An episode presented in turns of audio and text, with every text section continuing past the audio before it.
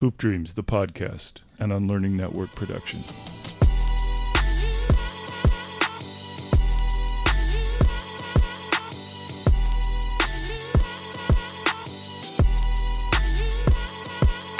Man, the man joining us today is an Illinois basketball legend. Matter of fact, I'm going to say uh, uh, uh, legend isn't even a word I can use for this one. I mean, he was a standout at Simeon High School, Mister Basketball for the state of Illinois, and a McDonald's All-American. He's the all-time leading scorer for the Fighting Illini. Now, come on, Illini got some grace, but he is the all-time leading scorer. Played mm. fourteen years professionally overseas, won two EuroLeague championships, three Israeli League championship, and was elected to the all-century team at Illinois. Man, we want to welcome a true legend to the Hoop Dreams podcast, Chicago's very own yeah. Mister Deon Thomas. I'm Will Gates, and that's my dog, Arthur Agee, in the building. We got the legend of the city of Chi-town on our podcast, ladies and gentlemen. This was special, oh. man. This was special. No, trust me, fellas. This is this is my pleasure, man. I mean, you you two, I appreciate all those accolades. I appreciate that introduction, man. But you you two are another couple of legends that put the Chi on the map, man. I, I just happened to come a little bit before y'all, but what you two did, man, is, is and I'm telling you, the movie, the following of y'all lives, what you guys have been able to do. Hey, you, you got legend status too, but I appreciate it. Appreciate the love. That's big ups coming from the legend, baby. We appreciate that. Oh, no doubt. I've seen Hoop Dreams about fifteen, twenty times.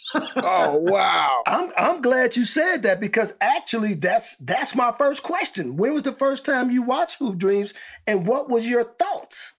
Well, you know what, I, I was when I watched it, it just took me back. Um, You know, because we grew up all pretty much in the same area, same area, same thing, same way.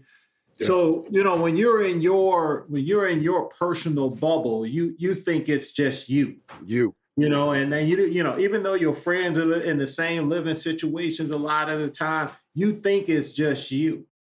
But when I was able to watch Hoop Dreams for the first time, I'm like, man, OK, it wasn't just me. You know, these young men had to fight and battle through the same things that I had to fight and battle through. Mm-hmm. And then when the love really came for you guys straight up is when I went overseas, and I had people asking me once it came out. After a while, I was like, man, do you know them? I'm like, yeah. That's right. I'm like, man, I was like, you gotta understand, we all from the shop. We know everybody. Absolutely. You know, it may not be personal or long-time connections or things like that, but we all know everyone. We follow everyone. And I was like, that's what we do. I was like, that's yeah. Chicago basketball love. I don't care. You know, maybe some of those blue divisions didn't really get much love, but right, the blue. You know. But let's just be let's just be honest. You know, Catholic mm-hmm. League, Red, where you whatever. We we followed and we made sure that everybody knew everybody. So that's where I, I'm going to tell you, guys, people were watching y'all even overseas, man. Wow. Wow. Big time. That's why I say, you talking about I'm, I got legendary status? Dude, y'all got legendary status. What kind of impact did it have on you, though, man? I mean, obviously, you shared with us about how overseas, but I often wonder, man, like when we ask people that question, did it have the kind of impact that you felt a sense of pride? Because like you said, it was, we were all going through the same type, similar things. And the reason I asked you this question is simply because, you know, we interviewed Scoop Jackson a while ago. And man, one of the things he said was, you know, but Will, it was it was just life. So I want yeah. to get your thoughts on that. What what what impact did it have with you? No, and, and Scoop is right, man. It, it was life. It was real life, you know, mm-hmm. and you, you always want to see Um, your people do well through the struggle, yeah. through all yeah. the, you know, injuries, the home life, all that other stuff. And you want to see your people do well. And when you can battle beyond that and, and put yourself in a good situation, then it changes everything for you. It's, it's almost like, uh, you know, looking at your situation and saying, okay, you know what? And this is for people, of course, that were younger than you guys. And this is the impact where your impact really stood out for people was, okay, if they can do it, I can do it. You know, if Deon can do it, I can do it. You know, you guys know Howard Moore. I, uh, I had That's Howard awesome. tell me one time when Howard, when Howard hired me over at U I C. So mm. I'm working for Howard, and Howard's like, Deon, he was like, you know, I've been your fan since, you know, when we're a year, we're a year apart. He was like, I've been your mm. fan ever since, you know, you were at Simeon. I'm like, dude, what are you talking about? He pulls out an article from, they interviewed him in high school. And he was like, yep, Deon Thomas, if he can do it, I can do it. That's my motivation. Mm. You know, I was like his white rabbit. Wow. So you know, you guys did, you know, made you guys, you you were the white rabbits for others that came behind you. So, you know, Scoop is yeah. right. It's life. It's life. Yeah. But motivation comes when they see the successes that people can have, regardless of the struggles that we went through. And that's what you guys provided a lot of people with, looking mm-hmm. at your real life situation. And first of all, I give you guys credit, man. That's a that's a lot. That takes a lot of uh, toughness, uh, a, a lot of intestinal fortitude to be able to shine a light. You know, and you guys were young, man. To be able to shine yeah, a light at that age. So man. Look, we, hey, hey, hey, Deon, not to cut you off, but me and Will always give, you know, props and kudos to our mothers, because they the ones that signed off on it. You know, they at that time. Wasn't no cameras coming up in no black black folks' cribs, no. filming they real life, and they mom and them wasn't. We just wasn't that that openness with, with our life like that. But mm-hmm. it was something about this opportunity uh, that they saw in their sons that they was like, okay, I I, I think this will, will will be good for my son to maybe mature faster and grow up, uh, and and they just and they and me. And, And Steve James and them definitely took advantage of it, because they was they was there in some damn some some nasty moments. But you know, for all of that to get uh, filmed and and and you know, shout out to the world, man. We always give our moms, Emma Gates and Sheila Agee, the, the credit, man, for even allowing this to even happen. Oh, no doubt. And, you know, yeah. again, I grew up with my mom the same. Well, again, we grew up very similar, yeah. if not the same. I don't know if my mama would have let the camera come in my let, let, Let's just be real about it. I don't right. know if Joanna would have let that would have let the camera come in her crib, man, because there was far too many times she had to hand out ass whoopings. Yeah. I don't know if she would have wanted that on video. Hey, D, what what exactly did you live on the south side of Chicago? Well, let's that's let's let's start it off, because I'm actually from the west side. I grew up in the Village. Over on uh, fourteenth and Loomis. Really? So, damn. Yeah, I, I didn't move to Englewood, um, which is seventy-first and Stewart, until I was in seventh grade. Wow. So seventh grade through my sophomore year, I lived on the south side. Wow. And then I moved, and then I moved right back to the I moved right back to the west side. Um, by this time, I was living with my grandmother over on Wabash, right off of Roosevelt and Damon. Mm. So I'm so I'm a West Sider, man. I just went to high school on wow. the South Side. So so you was tough before you went to the West, before you, before you went to the South Side. Damn right. Yeah, that's when you're growing up in the Village. In the Village. The Village ain't no joke.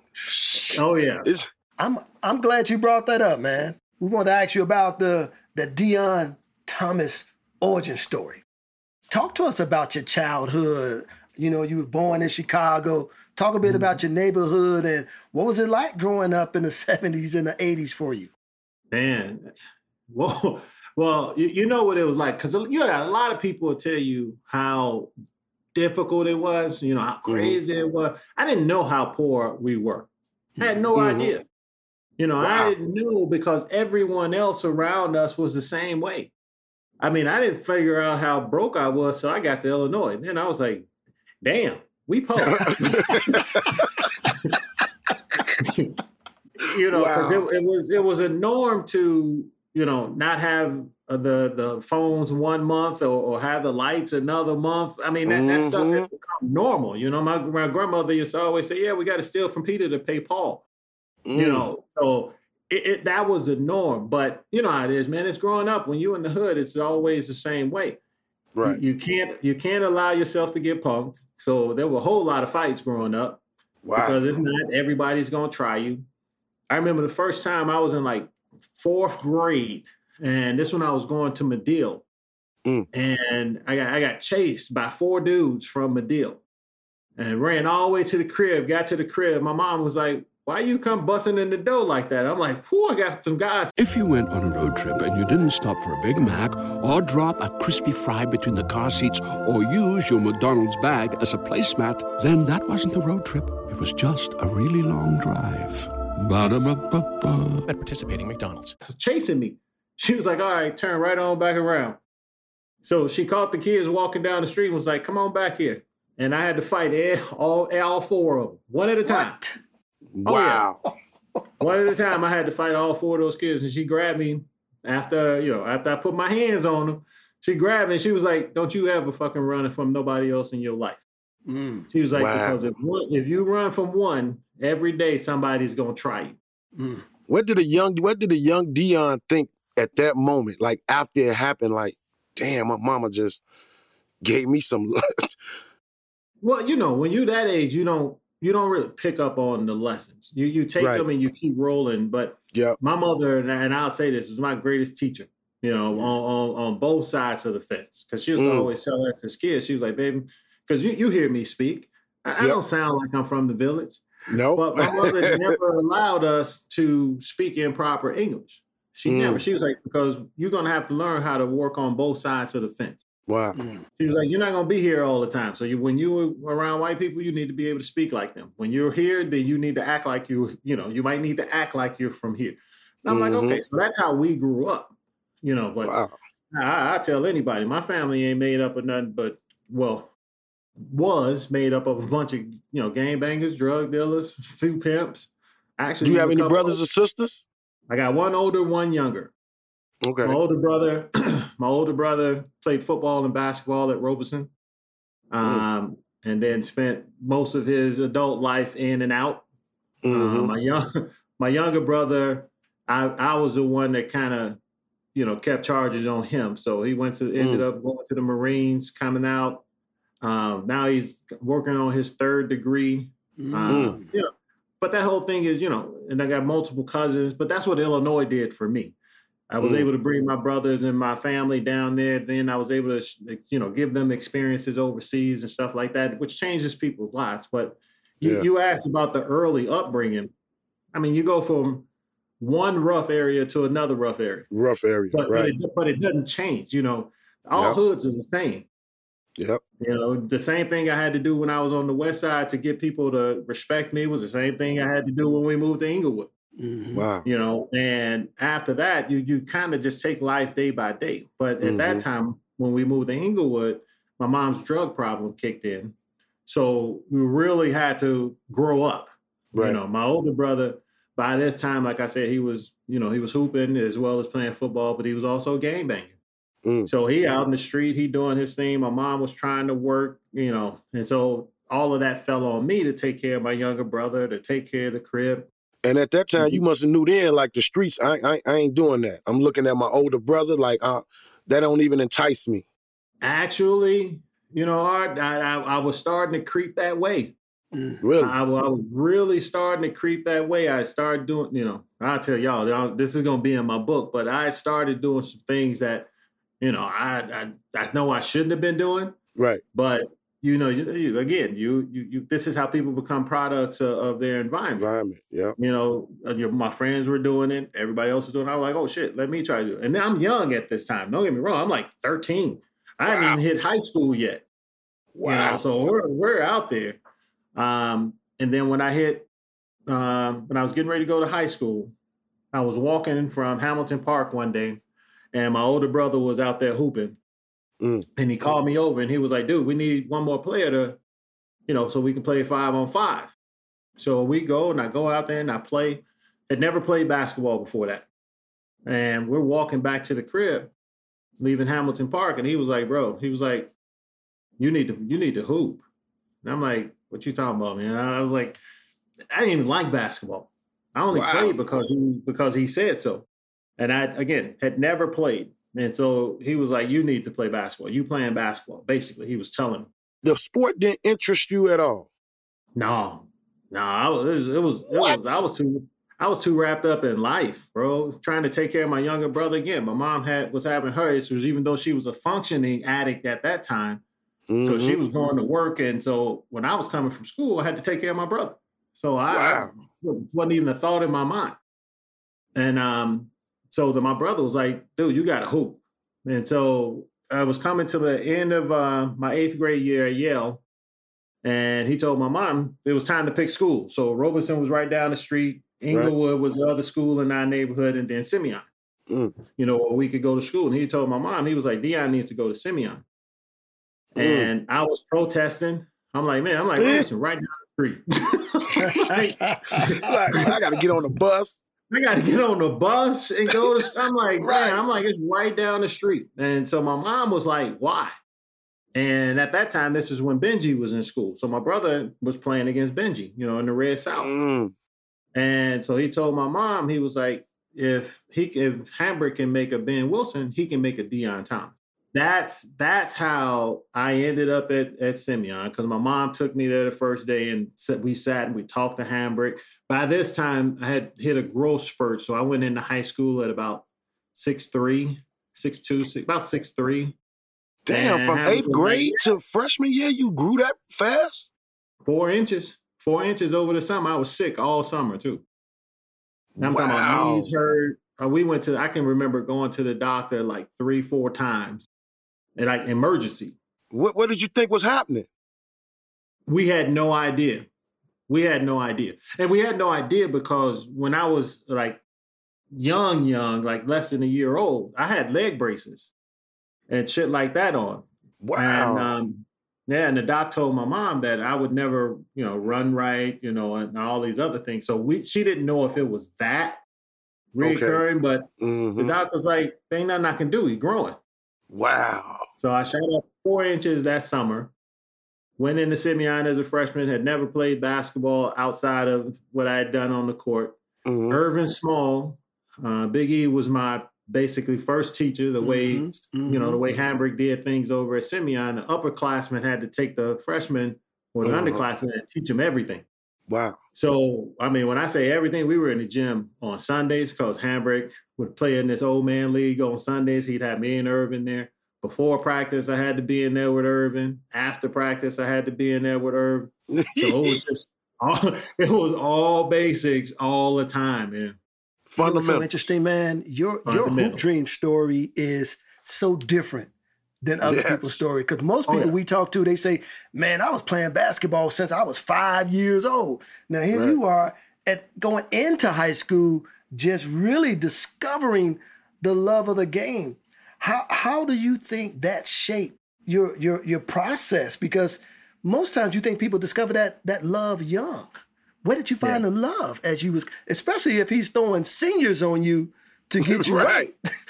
right. you well, well, I'm a, I'm about to blow your mind even more because I, I didn't.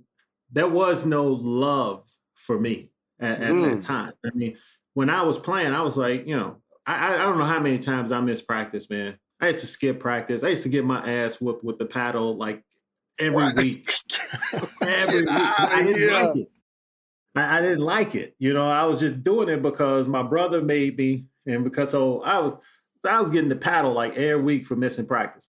Wow. So I remember this one time, I'm a person that, you know, you challenge me, I'm going to challenge you back. Mm. So Jimmy Collins had came to, you know, the assistant coach for Illinois, was there recruiting and seeing Irvin and Nick Anderson. Mm. And I remember after practice one day, I'm in there taking my tape off and, and all of this stuff. And Coach C was in there talking to Hambric, and he was like, yeah, you know, talking to the boys, boys. He was like, yeah, what about Big Slim over there? And Hambric turned and he looked. He was like, oh, that motherfucker ain't going to be shit. He was like, I can't even get him to come to practice. He was like, half the time he did not even hear. I can't even get him to come to practice. Now, for me, that was a challenge. Wow. So, okay, I'm, I'm going to show you. I'm, I'm going to show said, you. And he said it loud enough for where you can hear it. Oh, no doubt. No doubt. Wow. And, and I'm sure, but see, Hambric was a master at knowing how to motivate people. And, mm. and I think that's, he knew how to push my button. And that was the push of the button. I'm like, man, I got a college coach in here and you're going to tell him I ain't going to be no good. And good. Right. I'm okay. I'm going to show you. and that what was you going to embarrass that, me like that for? Yeah. And, and that was kind of that fire to, to get things going. I'm like, all right, but it's still, but it wasn't, you know, like, and I agree with you when you say my story is different. Dudes love the game. I was like, all right, I'm just going to do it. So I'll prove you wrong. And right. then I started to fall in love with the competition. Mm-hmm. You know, so, all right, you know, and I looked at it, and I think I had, now that I look back on it and I got my therapist, I think I had a lot of pent up anger. So mm-hmm. when I was playing against people in the other uniform, I just, I, I tell people all the time, man, this is war. This, yeah. this ain't no game. This is war. Hey there, ever thought about what makes your heart beat a little faster? Oh, you mean like when you discover a new track that just speaks to you? Yeah, or finding a movie that you can't stop thinking about? Well, get ready to feel that excitement all over again, because Amazon Prime is here to take your entertainment and shopping experience to the next level. Absolutely. Prime isn't just about getting your packages quicker. It's about diving into a world of endless possibilities, from the latest releases to exclusive content you won't find anywhere else. And don't even get me started on the music. Prime offers concert specials that will transport you right to the front row. It's like being at the hottest gigs without leaving your living room. I use Prime to tap in with some of my favorite artists' live shows from any and every genre of music. Trust me, Prime is a game changer. It's like having a personalized superstore and entertainment hub right at your fingertips. So why wait? Head over to Amazon.com forward slash Prime and start experiencing entertainment like never before. I'm in here. I'm out here to kill whoever is not in the same uniform that I'm in. Yeah. You know, and that was my mentality when I was in practice. That was the mentality when I was in games. If your yep. shirt ain't the same color as mine, bro, I'm coming at you. You you you looked at you looked at when you played, you had a scowl on your face like it was just one of them. Oh, like yeah. and you and you and you went hard every time. Like, yeah. And, and and that's that's just the way it was. I mean, I, you know, in in a way, it, it was a good thing, and in a way, it was bad because, like, you know, dudes be like friends, and like I hated the dudes at King. Hated right, them. hated them. Uh, Absolutely. Yeah, Absolutely. And I mean, and nothing personal, you know. Now, you know, Johnny and and and, and Jamie and Mark, yeah. I love all those dudes. But when when we were there, yeah. man, I I can't like you, because if I like you, then I'm not gonna. That my motivation was to try to like kill you. That that to was my motivation. So I can't like you, and and and want to kill you at the same time. So absolutely, you know, that that was kind of the the mentality for me. But after Hambric did that to me, you know, it was a driving force. I'm like, okay, I'm gonna prove you wrong, and, and that was the drive. Did Irvin Small know about this? I know he showed up in practice one day looking at you like, what the fuck? Like, what the hell is, dude? What they got into you? Yeah, well, Big E was still better than me, so he has to kick my ass. So I, I, I, I regularly admit that. I'm okay with that. You know, he was still bigger, stronger at that time, so right. I, I had to take my lumps. Yeah. But, um, yeah, moving forward after that, it was just all, let, let me do this. And then sophomore year came around. That's when, you know, my name still started to blow up. And I'm like, mm-hmm. I'm like, fuck, I can use this to change my life. Mm. You know, I don't, I don't have to live in Englewood. I don't have to live, you know, in the village, because mm. now all these letters coming. I'm like, man, I can get to college. Mm. So this was this became the driving force after that. I was like, okay, I need to, I can go ahead and flip this into something big. But again, I wasn't thinking about like the N B A or, or nothing like that. I wasn't thinking about hoops in that way. I was just thinking of, oh, shit, get me out of here so I can get to college, and then I can figure the rest out from there. Wow. See, that's that's what's so crazy right now, man. Again, hearing your story. How how did you develop? Because again, since you didn't pick the ball up, like Agee and that, man, we was bouncing that ball probably since we, as long as we can remember. Where did the skill set develop at? And I'm really saying this because there's a lot of kids who probably want to play the game, yeah, but may mm-hmm. think because I'm thirteen or fourteen, I can't. I'm I'm already, you know, behind the eight ball. How did you develop a skill set at such a late start in the game? Well, that that's where two great teachers comes in. Um, mm. Irvin, if anybody go back and look at Irvin's game, man, it, it was it was his footwork is exceptional. I mean, I had other guys that had more notoriety around him, so he didn't get the same notoriety. Right. But when Irvin was graduating, I mean, he had schools like Wake Forest and and you know big A C C, mm-hmm. S E C schools recruiting him, but nobody knew that because you know the Nick Andersons, the Deon Butlers, all of those names kind of shined bigger than his. But he had hella footwork. His game was tight. And Hambric was a great teacher. And as I told you before, we were in there before practice, after practice, mm. and then he had me in there on the weekend. So there were a lot of reps you mm. know, that were that were being done. Um, and and there was there was no real sleeping. And then I got to give the power. I got to give all the power to the man upstairs. I had a God-given talent, you know, and, and mm. it just took someone, somebody teaching me how to use it and, and how to develop it after that. I mean, like I told you, my brother was my first scout. I mean, I'm right. eighth grade. You know, I'm playing outside with, you know, who was on that court? You know, Stretch Liberty. Marcus's brother was out mm-hmm. there. Mm-hmm. Um, you know, Frederick Hughes and his brother Chris were out there on that court. I mean, these are legends from the city. Right. And here I am, a little eighth grader out here hooping with these dudes. And my brother tell me, dude, you got to hoop. Mm. So I must have been doing something right, right. against those dudes. So, and, and this is somebody that, again, had never bounced a basketball before then. So there had to be a lot of God-given yeah. um, talent in there. And then Hambric and Irvin were able to bring it out and, and help me continue to develop it. And then that inner fire to beat people. And if I got to beat you, then I mean, I got to work at it. I got to be better at it. Mm. And um, just when we were on the court, I wasn't going to let nobody out drive me. I know that's right. I mean, your game, man, you had you had, you had drop step.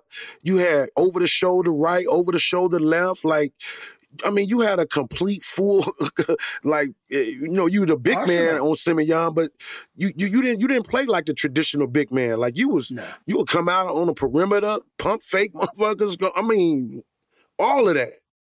Hey, that that's that's Bob Hambric. My freshman year, man, uh, which was crazy. And I tell people all the time, I, I only knew how to shoot two shots my whole freshman year. What? I shot a left hand hook shot and I shot a right hand hook shot. That was it. That's it.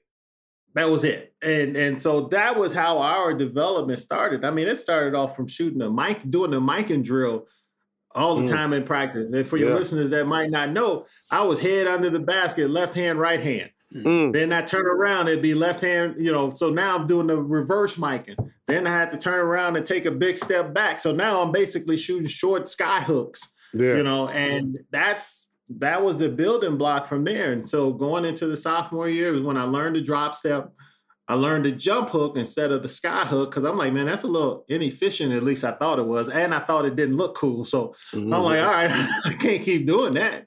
My shit looked basic. I don't, you know, Kareem right, was, right. Kareem's had all the points, but Kareem's game wasn't cool. Right, so right, I'm like, all right, right no, I got to flip this over right. to do something that's a little bit cooler. So, you know, started adding those little things in there and, you know, and then you start watching um, other people that that are playing the game and you kind of, mark, you know, mimic them. Mm-hmm. You know, Doctor J, like everybody loved Mike, and I get it, but Doctor J was my Michael Jordan. Mm-hmm. Right. And I'm like, shit, if he can do that, then I need to learn how to do this. And Bernard King. So this is where a lot of the post stuff came from, from watching those guys. And, you know, because I didn't watch a lot of college basketball. Y'all, you know, there wasn't a lot of college basketball on T V at that time. Right. Unless you're watching Paul in the city, because shit, at that time we had like five channels. Yeah, right. That's yeah. right. That's right. Two, watching five, the Paul and, and the occasional Illinois game that came that's on Channel right. nine. Right. That's right. You know, so you start watching those guys, start watching Snake um, when he was, you know, Ken Norman, when he was down at Illinois and, yep. and guys like that. And then you start trying to mimic your game a little bit after them. But I was a big, you know, Bernard King and, and you know, Doctor J fan. So I was watching them and trying to do whatever they were doing. Deon, let me ask you this. At that time, like Benji was before you, but what was the hoopla that you knew about him? Well, again, that coming from my brother, um, my brother talked a lot about Benji. He had a lot of respect for his game. Again, he was at Robeson. Mm. So the first time I actually had a chance to watch Benji play was city championship. They were playing Tim Hardaway and Carver. Damn. Uh, at that time. And I remember me and my brother was sitting in the in the our dining room. We had a T V in our dining room and we were sitting there and we were watching this and he's pointing these people out. Mm. This is Ben, you know, this is the, he's pointing them all out. And I'm like, damn. So I'm watching Ben and, and I couldn't tell how tall he was, but my brother's like, yeah, he's like six eight, six nine. Look at him handle the ball. Look at him shooting. And I'm sitting there, I'm like, damn. I'm like, this this dude got it, you know. And it wasn't that he was shooting all the time. He was passing, hitting people in the right place and the right order. I'm like, wow. So then I ended up watching them when they were downstate. Because mm. that year they won state. So I'm watching them when they're downstate. And we're sitting right there again in front of the T V. And I'm like, whoa. So that's why when my brother was like, you know, again, I wasn't in love with basketball. I ain't going to even act like I was. Right. But he was like, that's why you need to go to Simeon. And there you go. Say if Hambric can make a, a Benji Wilson, he damn sure can make a Deon, baby. Make a Deon. and, and, and he, he did. did. And he did. Hey, let me ask you this, man. Were there any other sports that, since you didn't have a love for basketball, were there any other sports that you did coming up? I, I loved baseball, man. Wow. I, I loved baseball. So I played um, the, what is it, the... The little kids. That's that's my first sport I started playing was baseball. Mm. So over in the village at the Y M C A is when they had a little baseball league. So mm. I, I started playing in that little baseball league when I was maybe nine, mm. somewhere, somewhere around there. So I played baseball. And I mentioned I was walking back when I was in Hamilton Park. I had just left a baseball game. Mm. You know, so we had just finished playing the baseball game, and that's when I was walking past the courts to come home, and my brother was like, all right, yeah, you need to come over here. And, and that's when I went, yeah, and that's, he was like, we need somebody, and I, I'm like, all right, cool, let me change my shoes, and I played with him. Still had the little baseball uniform on. Right. and, and, and that was that was my first love, man. And, and to this day, I, I still love baseball. I mean, wow. I watch it all the time. If it's on T V, I'm a Cub fan. Mm-hmm. You know, people are like, oh, how you, how you a Cub? Who needs an alarm in the morning when McDonald's has sausage, egg, and cheese McGriddles and a breakfast cutoff? Ba-da-ba-ba-ba. I'm like, man, because my grandmother, my grandmother and my great-grandfather were Cub fans. So mm. my earliest memories is sitting with my pop on the couch watching the Cubs. In black and white. So, that's right. That's like, right. So I'm a Cub fan. There you go. On W G N. Right, on right, W G N. Right. Hey, Deon, where did y'all play in your senior year, the, the Final Four? Um, I think it was at U I C, if I'm not mistaken. Um, yeah, that's I, where I the games used to be at. That's what. Yeah, that's where the city ch- championship games used to be. It was at U S C. Do you remember? No, that's right. Because then they moved them out to Chicago State when they built their their new facility. Yep. So it was at U I C. Yeah. Do you remember who y'all played? Who, who was in that Final Four? No. No. I, I know. Senior year, we lost to King uh, to get there. Mm. After that, bro, that, again, it, it's shut, it's shut off mode. Like wow. people ask me, people ask me, you know, even after we won games. You know, did you, how many points you have? How many? I'm like, dude, I don't know. Wow. Because if we didn't win, if we didn't win, the rest of it didn't matter. Didn't matter. I, I, I, yep. I could care less. I hated losing. Mm. I hated losing. I, I, ain't, I didn't really care about, you know, all that other stuff. I just didn't want to lose. Right. And so I didn't care about how many points, how many this, that. Did I did I just destroy the dude that was on me? I, that's all I cared about. I didn't want him to score on me. You know, and that's that's both ends of the court. I didn't want him to score on me, but I wanted to score on him every time. Hey, were there um, since you again you started the game so late, and let me just throw this out here too, man. You you said some names, man. I just want to just show some love to them names, man. Like Alfred Hughes, man. Come on, who had a commercial when we was coming up, man? That's just, I shoot like God. I mean, you said some names and Stretch Liberty. I mean, come on, man. These are some legends. But speaking of legends and legendary stuff. When you was in high school, did you go play at the parks? And if so, what parks did you play at? Um, I, I you know where I did most of my hooping at? Down in my, at Gladstone, uh, in my neighborhood. It was always hooping out at Gladstone. Mm. Um, and, and so we would always be behind Gladstone out south. We went to the Avalon Park. Mm-hmm. Um, mm-hmm. Would go hoop over there on the lake. What's that, thirty-first? Yeah, or whatever. Um, when I was when we lived over in Englewood, right off of seventy-first and Wentworth, there was a park there. We used to always hoop there. Um, then they got shot over there. Mm.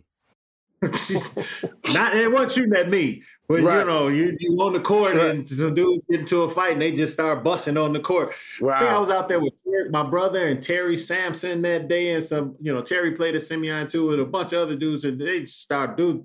hops over the fence, runs his car, and just started indiscriminately just blasting. We were like, what? So we wow. all scattered. Those are the ones that I remember, that mm-hmm. I can remember clearly where, where we would go and spend a lot uh, of time. But living on the west side, wherever the ball was playing, dudes were like, hey, you want to go hoop? I'm like, yeah, let's go. Mm. And, and I was going. Um, again, because it was a competition. I, I didn't care who it was. I just wanted to, you know, I just wanted to kill people, man. Hey, so hey, so give us, you done graduated Simeon. How you, how that recruiting process went down, and how did did you play in the McDonald's game? I did. Um, I, I did play in the McDonald's game. Uh, who was on my team? Shaq was on my team. Um, damn, that's when you know. That's when you know you're getting up there. Um, but I, you know, our team was in, it was the West team, so there were right. multiple guys from my team from Illinois on over. Um, but Daryl Cunningham, Chris Jackson should have been in that era, right? Too right. No, Chris is older than me. We had, um, you know what? I, why am I drawing a brain fart on this? Um, Tracy Murray, Tracy Murray, but Tracy was from out west. Mm-hmm. Um, Kenny Anderson, because when I came out, I was ranked number three behind Kenny Anderson and Shaquille O'Neal. Okay, and then I was three. Had Lawrence Funderburg. Mm-hmm. Um, mm-hmm. Was Steve Smith from Detroit? Yeah, how, how do you think I am? I'm like, I'm no, like, Steve is older than me. But talk, you played against him though, right? Yeah, yeah, yeah. Played against him in college. In though. college, right? When, when he was at yeah, when he was at Michigan State. Um, his senior year was my sophomore year. Yeah. So he's a couple years older than me. Couple two, no, three years because I didn't play my freshman year. But you asked about the the recruiting guild. I mean, recruiting was ugly and it picked up fast. Really? You know, and you guys know this, man. Um, my final five, my last five was Arizona, U C L A, Iowa, Illinois, and Minnesota. Mm. Um, Interesting. Did you go and, on all those really, visits? I did not. Um, when I was scheduling, when I was scheduling the visits, I sat down with my granny. Um, my grandma was really close. I mean, we were really close, and this especially during this time because my, you know, my mom's drug problem kicked in, so I lived mm. with my grandmother, um, you know, pretty much my whole life. Mm. But I sat down with her as we were getting ready to start to schedule these visits.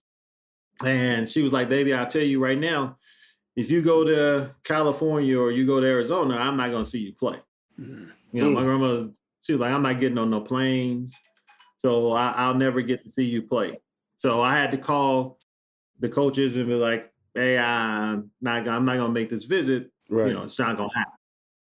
So I took my first visit to Minnesota mm. um, when Clem Haskins was there. Love Coach Haskins. Mm. Um, really liked the campus.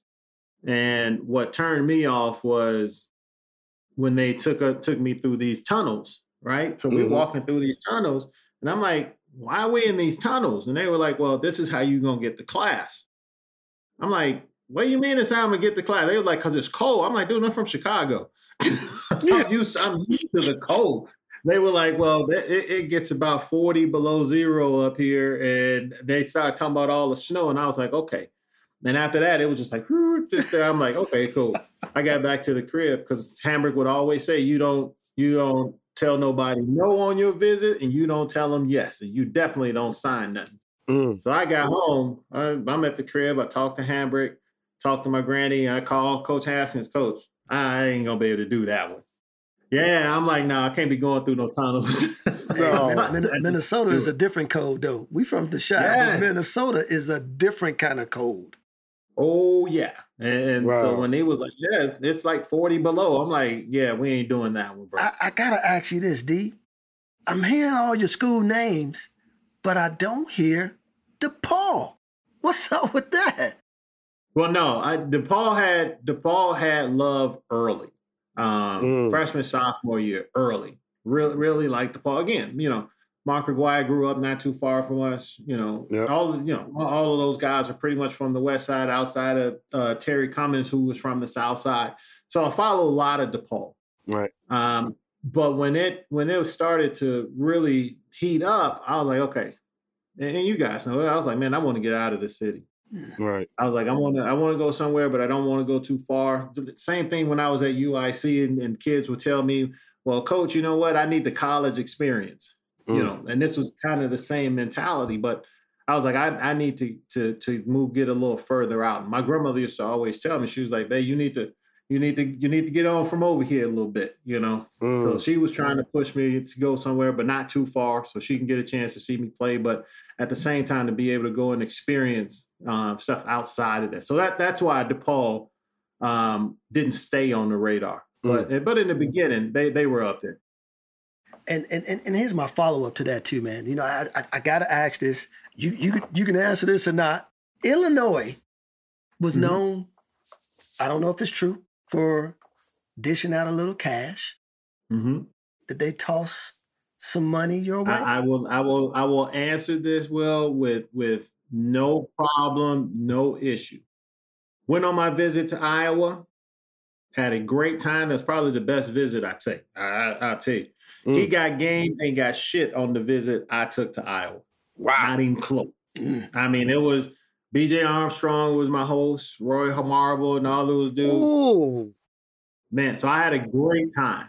Wow. And this is the first time I had heard about stuff with Illinois. Mm-hmm. was from, was from there.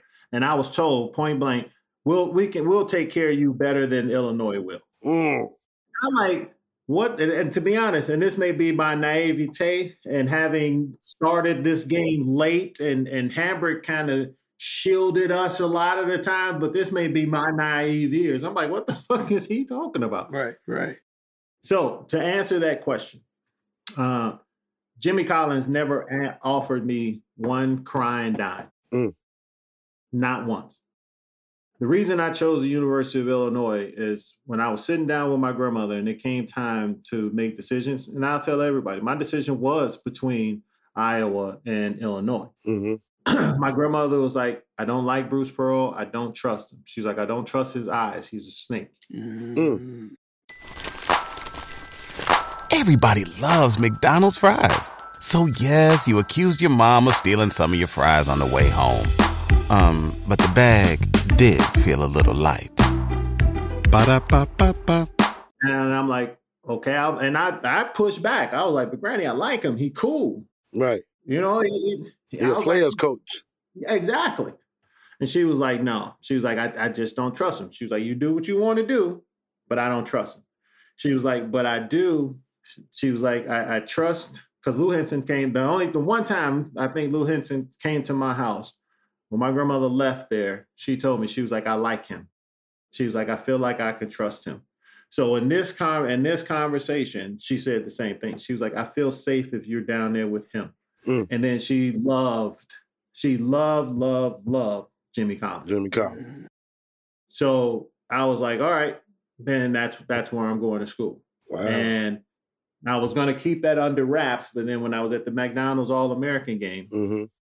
Um, Dick Vitale came up and he was like, "Just tell me, I won't, I won't put your name out there. Yeah, I, it I, just, I just want to know." And again, and again, I'm green, right? right? So I was like, "Well, if you're not gonna say nothing, I'm green to the media because yeah. Hambric didn't really let us talk to the media, so I'm green to the media." He was like, "All right, cool." So I, I you know, I get back to I get back to the crib. Everybody's like, "Oh, you going to Illinois?" And I'm like, "What the hell, y'all? How did everybody know this?" And they were like, "Oh, well, Dick Vitale said you going to Illinois," and I'm like, "This motherfucker, damn Dick Vitale! Dicky V pulled a move. You weren't supposed to say nothing." Right. That that night, Bruce Pearl called me on the phone. Mm. I hear you say you going to Illinois, and I'm like, dude, I haven't made a decision yet. I don't even know what you're talking about. Well, they said da, da, da, da, and we go through this whole thing. So mm-hmm. it really got rocky um, after that. But Will, to answer that question, never happened, bro. Mm-hmm. Never happened. So that, I mean, that right there pissed Iowa off. So they was like, let us put this story out. I mean, throw this out there. Uh, we heard this. Cause, so they mad be- because you didn't chose. Yeah, after going through that investigation, We we found out, I found out in that investigation, because we had to hire, the university had to hire us attorneys and everything else. Wow. So, of course, they're doing their investigation. So, apparently, Bruce Pearl's friend or college roommate or whatever was working in enforcement with the N C double A. Mm. And Bruce Pearl called him. And that's what kicked all of that crap off. Wow. With the allegation of something happened. And let's put it in some perspective so our, our audience know what's going on, because when you was coming out of high school, going into college, there was a situation that said that Illinois was, you know, had offered you money to play, and mm-hmm. they was yes. trying to jeopardize your, you know, athletic scholarship to go to the yep. University of Illinois. So, so continue. Yeah, it, they, he said that Illinois offered me eighty thousand dollars and a blazer uh, to attend uh, and play basketball in Illinois. So my, they go through this whole investigation. End of the investigation, of course, the N C double A does not find anything against me uh, or Jimmy Collins because there was nothing to find. Right. And I mean, and when I say they ripped my life apart, mm-hmm. they interviewed everybody that I was around. I'm talking about my what? girlfriend, her parents, um, high school friends that didn't even play. Wow. Sports, had nothing to do with it. Um, I mean, it was, it was crazy, man. And then when I was actually on campus that mm-hmm. summer, I mean, it was like these dudes, you thought they were the F B I, like it was a fucking Gestapo or something. I mean, they're like following me everywhere. Mm. And I'm like, dude, when I, I don't know, maybe they expected me to go hop in a truck or something that they were following me. I'm right. like, bro, I'm broke. I'm broke. I, ain't, I ain't like none. I ain't like none of these kids down here. Yes, I'm broke. I'm at a, I, I, I'm at a freaking, I worked at the Boys and Girls Club, you know, making eight dollars an hour. That was my summer job. For like, your summer job, yeah. You know, and then, you know, bro, I couldn't eat. You know, there time we go back to the, when I was in the dorms freshman year, that was times we couldn't, I couldn't even eat. I ain't have food. You don't make it back to the dorms by the time, and it ain't like today where these kids have carte blanche of what they can eat, where right. they can eat. You don't make it back to the dorms in that cafeteria on time, you ain't eating. That's right. Wow. That's right. You, you know, you stuck. So, you know, you, you, bro, I'm from the shop. I figure out a way to eat. Yeah, that's right. and and, that, and that's what I did. You you get to Illinois on the heels of, the, of that crew. And, and yes. And, and that's the thing I tell anybody. There's two things about that investigation that you know, I can't forgive, and, and that I'm really pissed off about, and I'm still pissed off about. One is being able to play with the rest of those guys from the Flying Illini team. Yes. Because I, I am in, in, in complete belief that if I'm on that team with Kendall, Steve was still there, yep. Marcus would have been there. Yep. The only person who was gone was Nick and, and Lowell Hamilton. Yep. Damn. And oh, and Kenny. And Kenny was gone.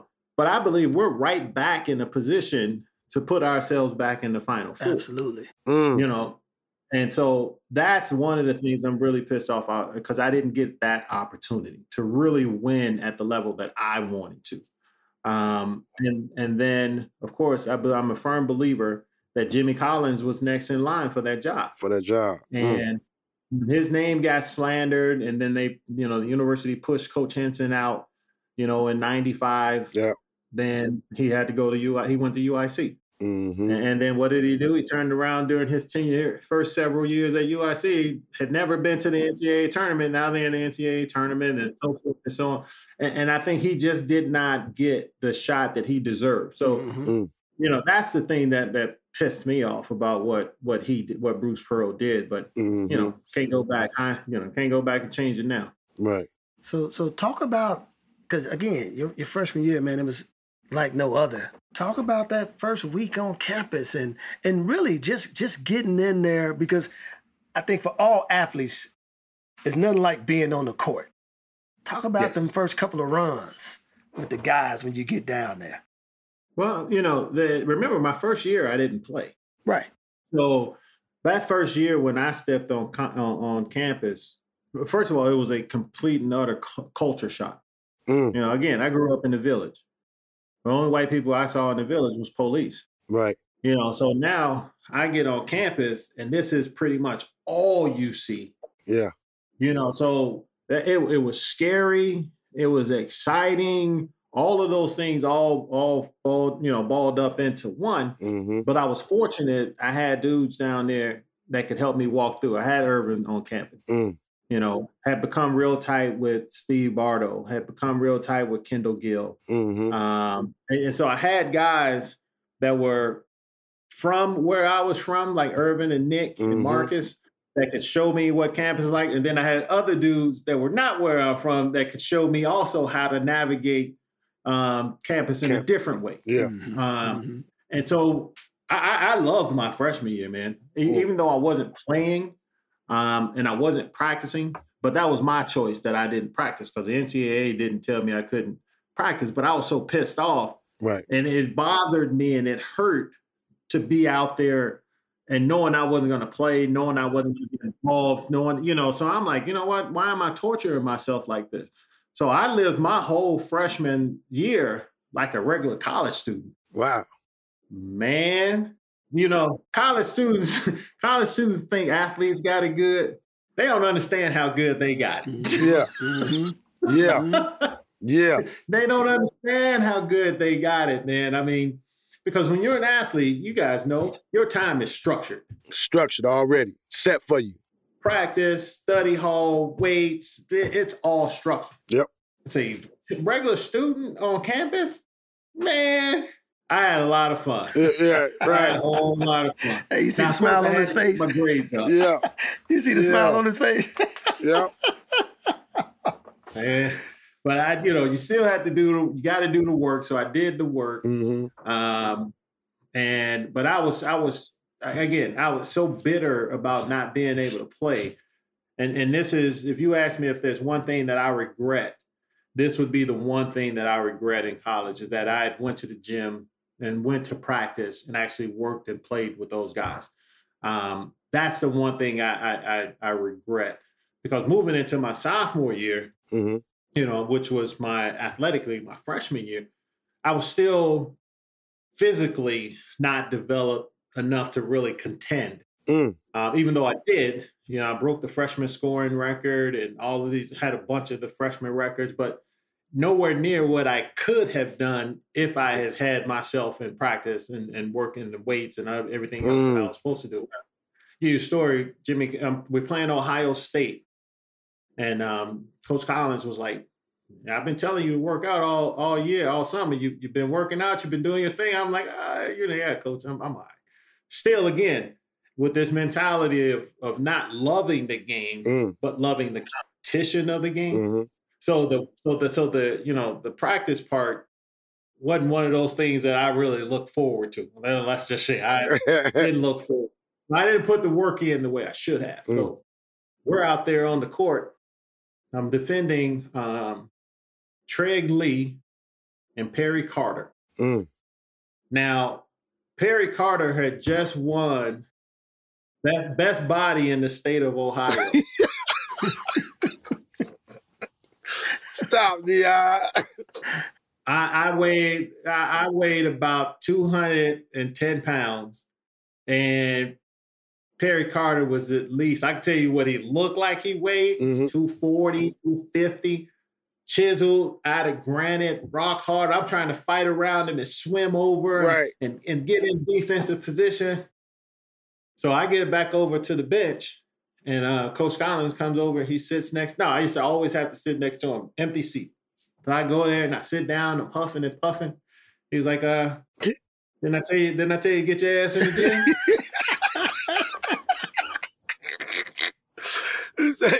He saw what you was feeling out there.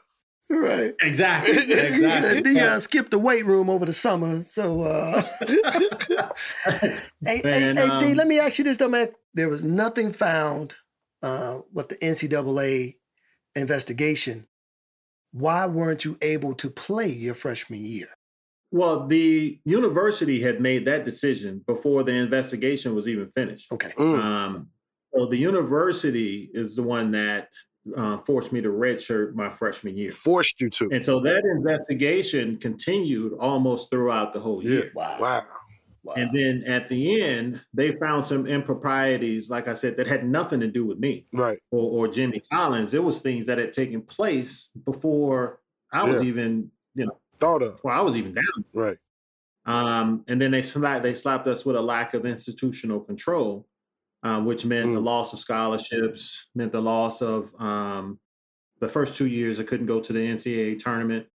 And I think we lost four scholarships. So, I mean, that was that that was some harsh, um, harsh punishment for what I heard were some minor offenses. Right. You know, and one of the dudes from the N C double A came out, and, and if I can remember this correctly, his statement was something like, you know, just because we couldn't find something doesn't mean something didn't happen. Wow. Mm. Well, yeah, it does. Wow. That's wow. exactly what it means. Wow. Evidence, no evidence. You find something, exactly. You don't find nothing. ain't no smoke burning, no flame, none of that. Exactly. So well, that's they were exactly always trying to find something on you guys. They, I mean, for as long as I can remember, they were always trying to find something on Illinois because they kept comparing you all, saying Illinois is, you know, Syracuse of the Midwest. I mean, that's how the, how mm-hmm. they were defining mm-hmm. those teams yep. back then. Uh, And I think they was just mad, though, Will, because the Flying Illini was just, like, killing. Oh. I think he he had Bobby – I mean, we had they had Bobby Knight mad. Everybody in the Big Ten was mad at the Fighting Illini. They wanted something yep. to find. Uh, them other schools wanted to try to find something on them, man. Because what it was, in, in my opinion, is, you know, Coach Collins in Illinois was had Chicago on lock. Absolutely. on lock. She say, come on, nothing else coming up out of here, going nowhere. No, I mean, you get four or five straight Mister Basketballs from the state of Illinois. I, when who does that in any state? Yeah. It, it just doesn't happen. Yep. So, I mean, on lock. So it, they had to bring down the giant to be able to come back yep. into the city and recruit, because Bobby stayed in the city recruiting.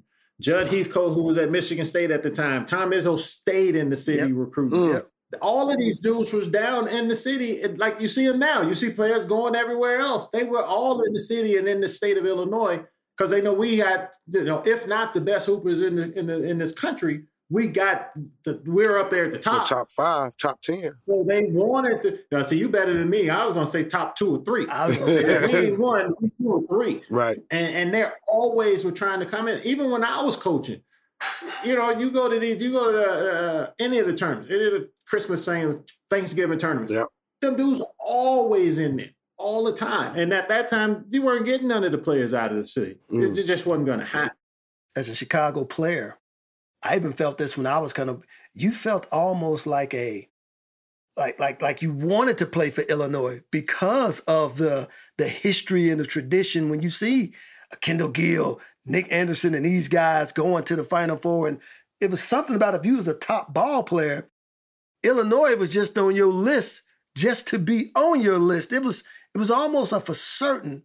But again, when that situation, like you said, they knocked down the giant, that I think that really hurt the Illinois program. And it kind of... Oh, it did. Can you expound on that a little bit, though? No, it, it did, because I'll tell you, after me, you had Juwan, mm. you had Mike Finley. Yeah. You, if you went downstate, you had Conzo Martin. Yeah. Now, I, you guys had Nuke on. Those dudes were coming to Illinois.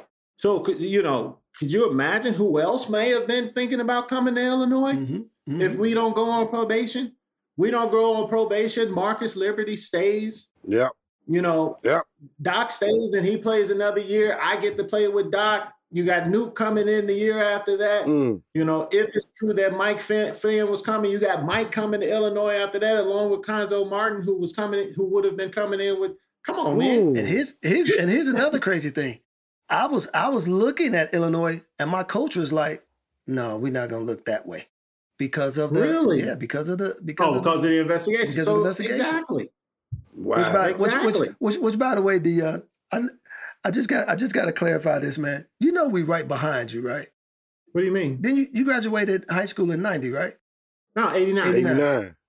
Right. Yeah. And we're we're, we're ninety-one. So so yep. so we right behind you, man. We was coming. Yeah. We was coming, man. See, there you go. We was coming, man.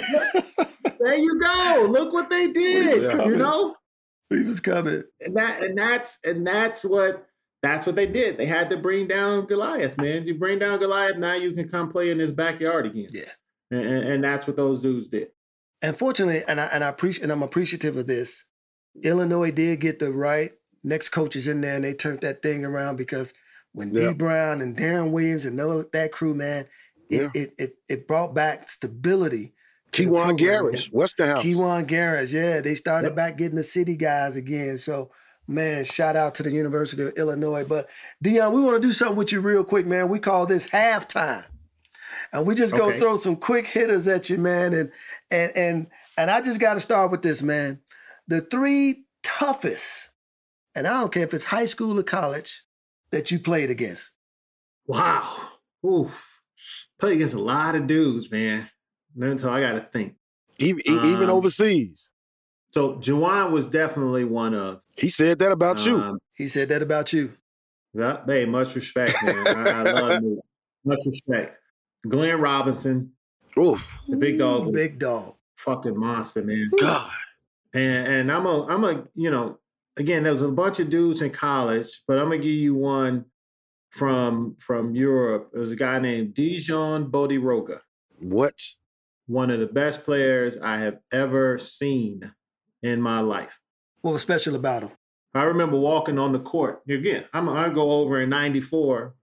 My teammates are like, "Oh my God, we playing, we playing Bodiroga." I'm like, "Man, fuck him." I'm like, really? Oh, I'm like, dude, stop playing. Y'all holding this dude up like he Jordan or something. In, in Europe, he was Jordan. Oh, in Europe, he was that dude. You know, I mean, you got the Tony Kukocs and all of those dudes that were coming that had just left, and he was, is along that line of being in, you know, I guess he's from Croatia, but at that time it was Yugoslavia. All it was all one country. So he's coming from there, and I'm like, dude, the hell with this dude. First time I ever been hit with a sham god. Sham god hadn't even sham god hadn't even started doing the sham god yet. That's the first time I got hit with it. He goes hard left. Reaches across, pull that thing back. I was like, okay. What? Now we playing the game. Now we playing the game. And this dude was like six ten. What? This is like a six ten dude. He moving, he, he got handles like that, D. Yes. Yes. Had. He old, he older than me. Had. Wow. Oh, man. Dude, I'm trying. And people, we were always, even when we were over there, we'd be like, why isn't this dude going to the league? Mm. You know, why... It, Right. So I'm talking to him one day. I'm like, Deshaun, I'm like, really? I'm like, tell him, why, why aren't he was like, for what? He was like, I make the I make enough money, I make more money here than I'm gonna make over there. Wow. I'm like, and he was like, and I he was like, and then I don't have to beat up my body and all these other things. I'm like, okay, I was like, I get that. And he had the city locked up. That. And he had the city locked oh, man, up. Yeah. Right. He sure did. Was playing in Barcelona at the time. I was like, man, I'm like, this dude getting it in. This is my quick hitter, D. Your three favorite cities you lived in overseas, and what did you like about them? Three favorite cities. I got to put Tel Aviv first and foremost. Um, I, if, if anybody has not been to Israel, they need to go. Really? It's very westernized. It's like being in the it's like being in the shop, mm. but but with a beach, per capita, most beautiful women in the world, a nightlife that just does not stop. Wow. Food off the chain, the whole nine. I mean, it's just amazing. Wow. So. That that Tel Aviv is number one. Okay. Uh, number two would have to be Malaga, Spain. Malaga is in the south of Spain. Mm-hmm. Um, it's like right on the coast. Uh, they got a team there I played for called Unicaja, and they got a big university there. It's one of the biggest in Europe. Mm-hmm. So it was a lot of fun. I was. I, let me just say this: I went to play for them when I was twenty-six. Mm-hmm. I was too young to be playing in Malaga. Really? What? I was too young. At twenty-six? Yeah, I was still too young. I shouldn't have gone there until I was married. Wow. So, and, and beautiful. But everything about it was beautiful. I mean, man, I had a I had a five bedroom villa that sat on on on this peak mm-hmm. that looked off into the into the ocean. Mm. I mean, it was what? It was just sick. It was sick. That is crazy. And Um, as far as living, the third would have to be Sevilla, Spain, mm. um, which is still in the south, a little bit further north of Malaga. Um, there, I actually almost bought a house. Uh, I was I was going to stay there. Really? I, I wasn't even coming back. Like it was going to be a cit- citizenship you was going to get. Oh, yeah. Yeah, yeah, yeah. My mom kind of gave me the guilt trip, and that's what that's what brought me back home. Mm. But if it wasn't for, if it wasn't for that, I'd still be sitting there. We'd be talking to we'd be talking to this while I'm there. Hey, I, I don't know if I mean you said Spain. Both of them are, are those wine countries. Like, did, was that was those big producing wine uh, places? Uh, not so much. The wine country is Spain is is mainly up north. Okay. Um, more in the north, I guess northwest part of Spain is more so where the wine country is. Mm-hmm. Um, those climates are drier. Mm. Um. So they they do produce some some wines like that, yeah. But no, they're more industrial um, type places. Okay. Uh, Malaga was more of a vacation wow. area. I mean, it was it's like being um, almost like being in Monaco or something like that. I mean, that that's how that, that's how. Have you been back to either three of those since? I've been to Tel Aviv um, multiple times. Uh, I've been back to Israel. Well, my kids were born in Spain. My one, my oldest daughter was born in Spain, and then my youngest was born in Israel. Mm. So my wife's family is from Israel. So we would go back there like every year. Um, I've only been back to Spain once. Wow. Uh, since I retired. And that was back, that was back to the Canary Islands where, where my oldest daughter was born, because we still had a bunch of friends that lived there. But nah, that that's that hasn't. I'm looking to go back there because, because I miss it. Hey, you see that smile on his face, A G? I see. I see. Let me ask you this, D. In your entire college career, three toughest stadiums you played in? Three toughest stadiums I played in in college. Purdue is first. Mm. Uh, Mackey is right up there at the top, man. Mac- Mackey was is even to this day when I watch, because you know I do the radio for men's basketball for Illinois. Um, when we go over there, those students are like basically right there. Uh, real tough place to play. Um, Assembly Hall in Bloomington, uh, Indi- with Indiana, always a tough place to play. But one of the things I appreciated during my time there was they appreciate basketball. Mm. So even if we made a good play, you got an applause or you got a clap, but they still made it hard on you. So Assembly Hall is probably second. Mm. Um, third, I'll probably say, I'm trying to do, I'm debating between Iowa and Michigan State. Um, mm. You know, Iowa, because when everything was going on with me, it was just the ruckus. I used to have dudes shaking keys. The crowd, when I shoot free throws, they shake right. keys and all this other stuff. but but when you went up to uh, East Lansing, man, you know, and at that time, Steve Smith, they had Mike Poplowski, they had um, Master Ginga, yeah. you know, later on, you know, they just, they just, and, they, and the way they play, it's such a physical um, brand of, of basketball that Mike Poplowski, I think his only job was just to beat the shit out of me. I think that was it. his job. Yeah, you just go out there and just beat Deon up. That's that was lean on him, push him in the back. Oh man, I'm telling you, and I used to. And this dude, you know, Mike's Mike's doing really good things for himself now. But he just had this big Frankenstein blockhead, and he was just like, yeah.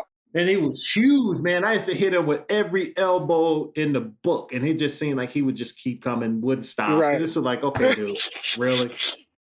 So, you know, yeah, they feed and then, of course, Iowa had A C Earl. Mm. And as much as I love my boy A C, man, I don't know if A C was just was just clumsy or physical right. or what, but A C used to try to pound on me. And then Chris Street, man, I just I just hated playing against Chris Street. Love him as a person, hated playing against Chris Street. So those will have to be maybe a tie for the third. Okay. Mm-hmm. Your three favorite sneakers you played in o- over the years? Well, I tell you, the worst was when I had to play at Illinois in them damn cons. You hated cons? Man, I hated them cons. Hated them. Oh, hated wow. Them. And you couldn't wear nothing else, like your own pair. You had to have, that was a team shoe. Like that was. That was a team shoe. Wow. Yeah. We were sponsored. We were sponsored by um, Converse. Hated them shoes. Hated mm. um, Which one is the Jordan with the black and the black and silver that comes across the front? I don't know what number that is. Um, oh, the Concords. Uh, they, that may be it. That, that's my favorite shoe. The patent leather ones? No, no. Where's my Where's my phone? I gotta find it. I'm gonna tell you. But it's it's those Jordans. Um, but they were they had the they were white with like the black and gray across the, the where the strings are. Mm. Oh, I don't know which number which number. I know those you're talking were. About. That's the year he retired. Oh. Yeah, but those I love. Those are my best. And then uh, the second best would have to be the Answers, the Al- Allen Iverson Answers. Mm-hmm. Love that shoe, too. Okay. Really? That was when I first, that's when I moved into the three quarters, too. So those those were great. Now, now in your in, in your opinion, do you think shoes over the years then got better or they've gotten cheaper or worse? Like, you like the old school nineties shoes or you like the, the two thousand eras and, and this new fly knit stuff they doing? I, I don't like the shoes today. Mm. And I, I like them if, if they look good. Right.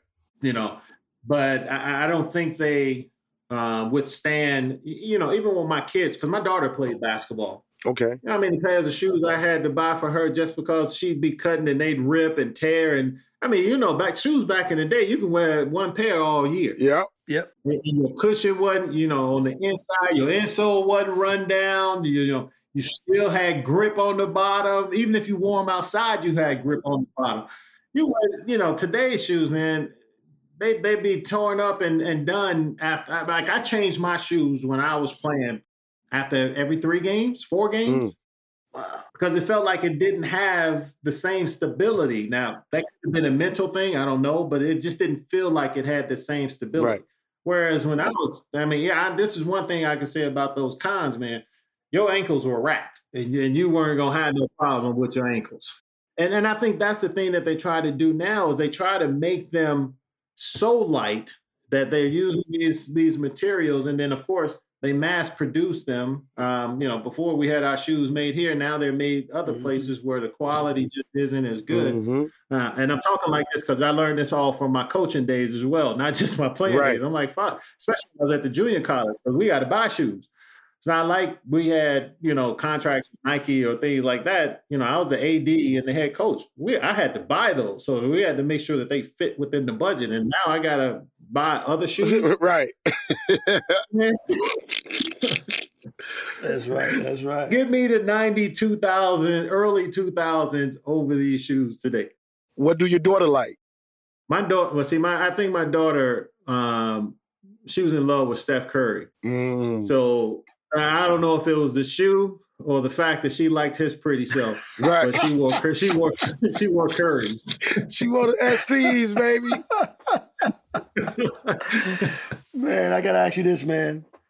When Deon is driving down the street, what is playing on your radio? You know, now that's that's one of them. Now you're talking about a passion. Music is a passion. What? I love music. Love, love, love, love music. And, and I owe that to my mom. And, and when I say music, I'm talking about everything. We she we listened to everything when we were we would clean on Saturdays, mm-hmm. and we dance all day Sunday. Mm. That that was that was our thing. Wow! You know, so my mom taught me step all the way down to doing the Watusi and the twist. Mm-hmm. Oh my! Come on, knew everything. So my point is, we listen to all kinds of music. So you asked what's in Deon's. Well, it's on Deon's playlist. Absolutely. If I showed you my Spotify playlist, I mean, not Spotify, my Apple playlist, you'd be like, damn, cause I'm going from the sixties with the O Js mm-hmm.